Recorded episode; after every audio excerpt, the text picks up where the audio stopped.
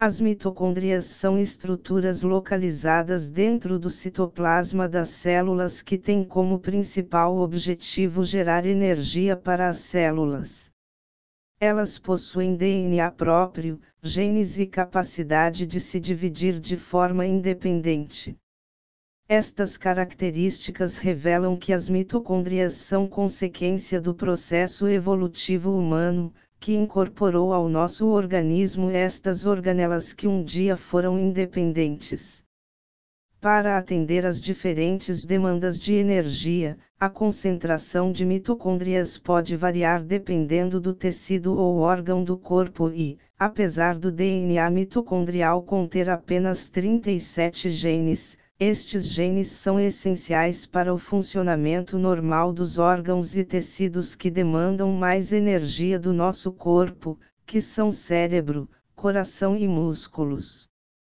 Todas as mitocôndrias e o DNA mitocondrial é apenas transmitido pela mãe aos seus descendentes. Alterações que envolvem herança de DNA mitocondrial podem causar problemas de crescimento, desenvolvimento e função dos sistemas do corpo. Essas mutações interrompem a capacidade da mitocôndria gerar energia para a célula de forma eficiente, frequentemente envolvendo múltiplos sistemas de órgãos. Também existem doenças que afetam o metabolismo energético das mitocôndrias, mas possuem outro padrão de herança pois estão ligados a genes nucleares. As consequências para a saúde de mutações no DNA mitocondrial variam amplamente, sendo que algumas características frequentemente observadas incluírem fraqueza e desgaste muscular, problemas de movimento, diabetes, insuficiência renal, doença cardíaca, perda de funções intelectuais, demência, perda de audição e anormalidades envolvendo os olhos e visão. A maioria das células do corpo contém milhares de mitocôndrias. É possível que apenas parte das mitocôndrias possuam mutações, ou seja, que exista uma mistura de mitocôndrias contendo DNA mutado e não mutado, heteroplasmia. Acredita-se que a gravidade de muitos distúrbios mitocondriais esteja associada à porcentagem de mitocôndrias alteradas. Como detectar alterações mitocondriais? Felizmente, as doenças de herança mitocondrial são muito raras.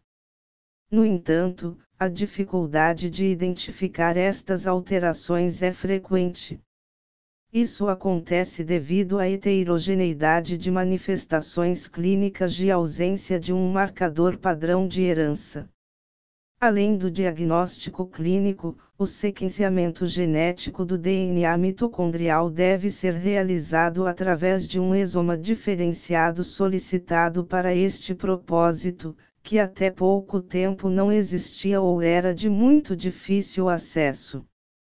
Esta opção está disponível no Exoma e Genomics. Quando a hipótese diagnóstica do médico geneticista é ampla ou exames anteriores não proporcionaram respostas, agregar a análise do DNA mitocondrial ao exoma pode explicar o quadro do paciente. Ao solicitar testes genéticos, é importante para o médico especialista contar com uma equipe de apoio no laboratório de genética, para conhecer os benefícios e limitações de cada técnica, além das diferenças de tecnologias, que interferem diretamente no alcance e qualidade dos resultados apresentados. Assim como a assessoria científica está disponível para os especialistas, na Igenomics também dispomos de aconselhamento genético aos pacientes.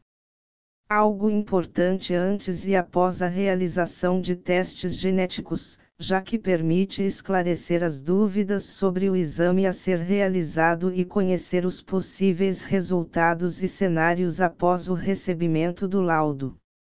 Assista o vídeo explicativo no YouTube da Igenomics Brasil.